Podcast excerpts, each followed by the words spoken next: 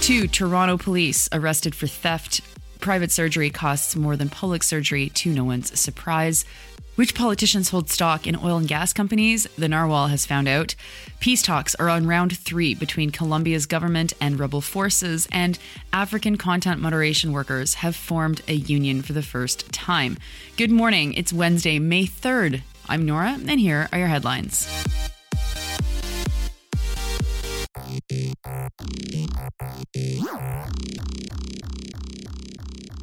First, we start in Toronto with news from the Toronto Police. Yeah, I figured that with so much journalism just cutting and pasting information from police news releases, I might as well just quote one directly for you today. Toronto Police have charged two Toronto police officers. They did something that I've known a few people over the years who've done this as well, uh, although they didn't have guns and they weren't police officers. And they were folks who were desperate, uh, didn't have any means to pay for what they needed.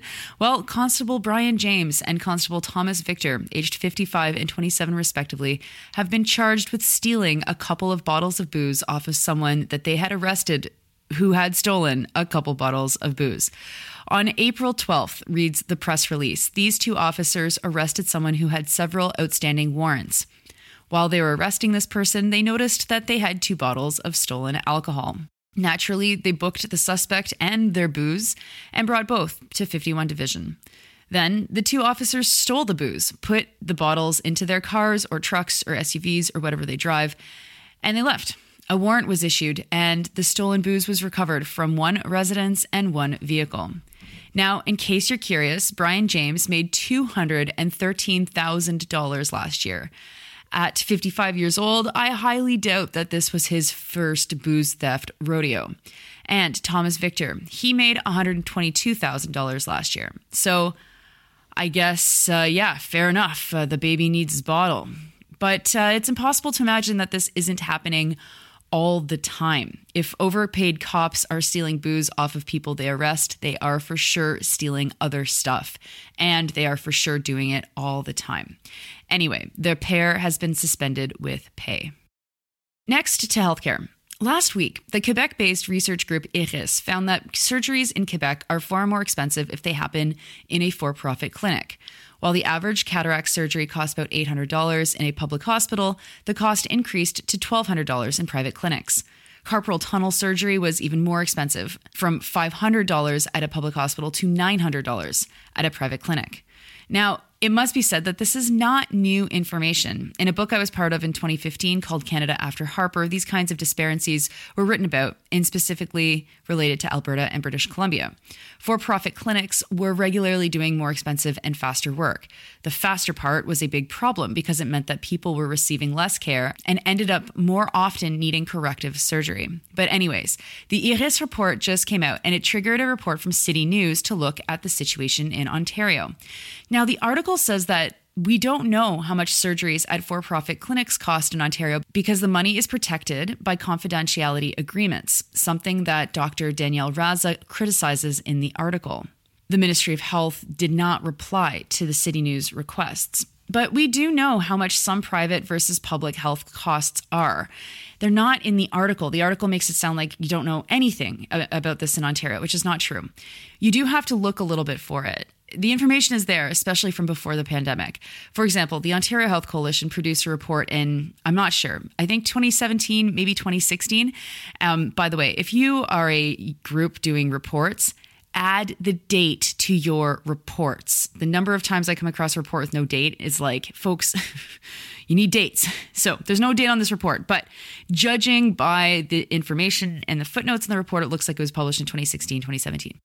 They found that MRIs in private clinics in Ontario are three to five times higher what they cost to administer in the public system. There's a real push to make private healthcare a Doug Ford thing.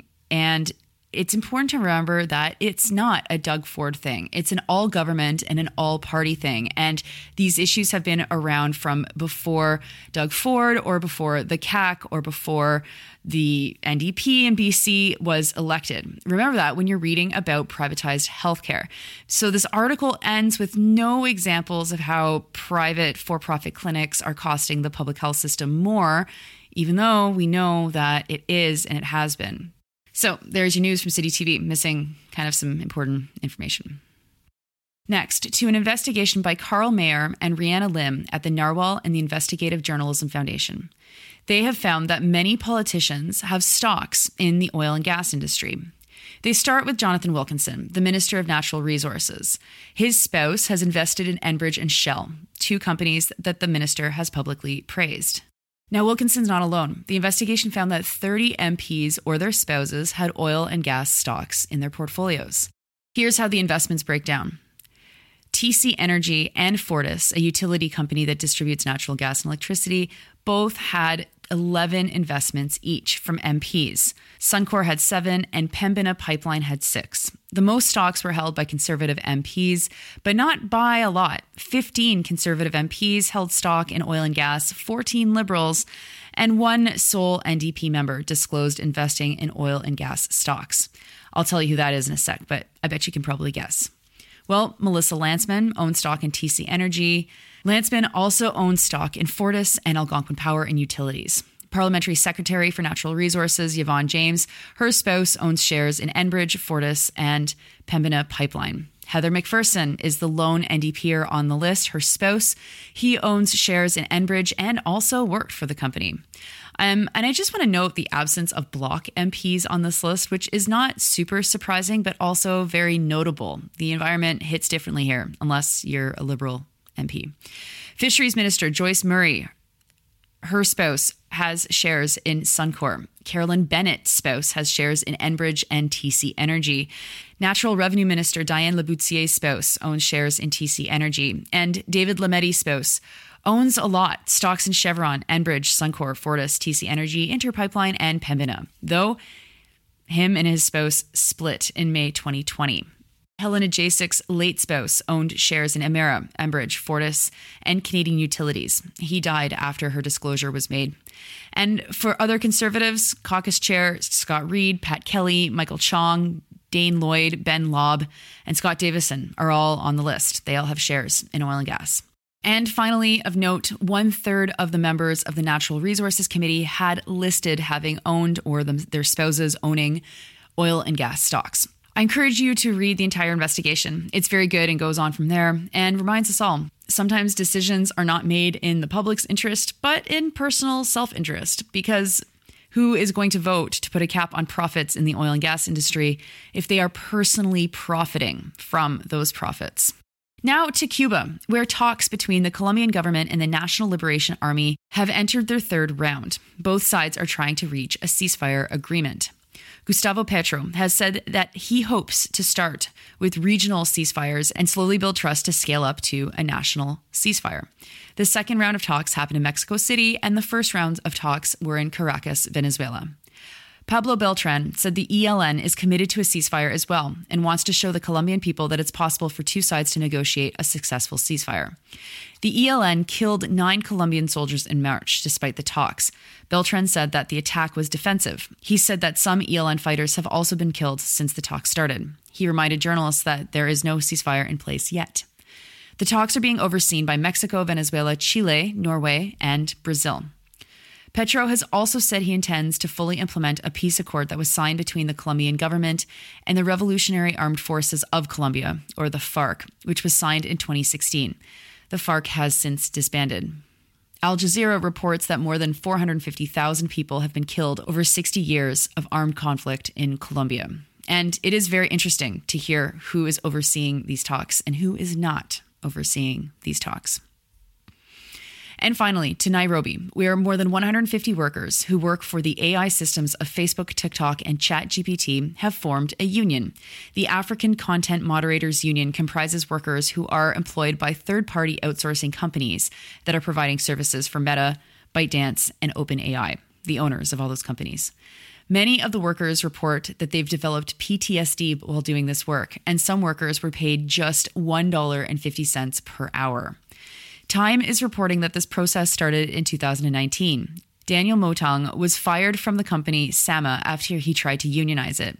His role at Sama was to do content moderation at Facebook. You might remember that I mentioned this before on the Daily News. He's suing Facebook and Sama in Kenya. He lives in South Africa and traveled to Nairobi to be there for the union vote.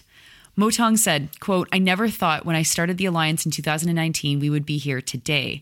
With moderators from every single major social media giant forming the first African Moderators Union, there have never been more of us. Our cause is right, our way is just, and we shall prevail. I couldn't be more proud of today's decision to register the Content Moderators Union. Former TikTok moderator James Oyange said, quote, seeing so many people together today is incredible. People should know that it isn't just Meta. At every social media firm, there are workers who have been brutalized and exploited. But today, I feel bold. Seeing so many of us resolve to make change, the companies should listen. But if they won't, we'll make them. And we hope Kenyan lawmakers and society will ally with us to transform this work.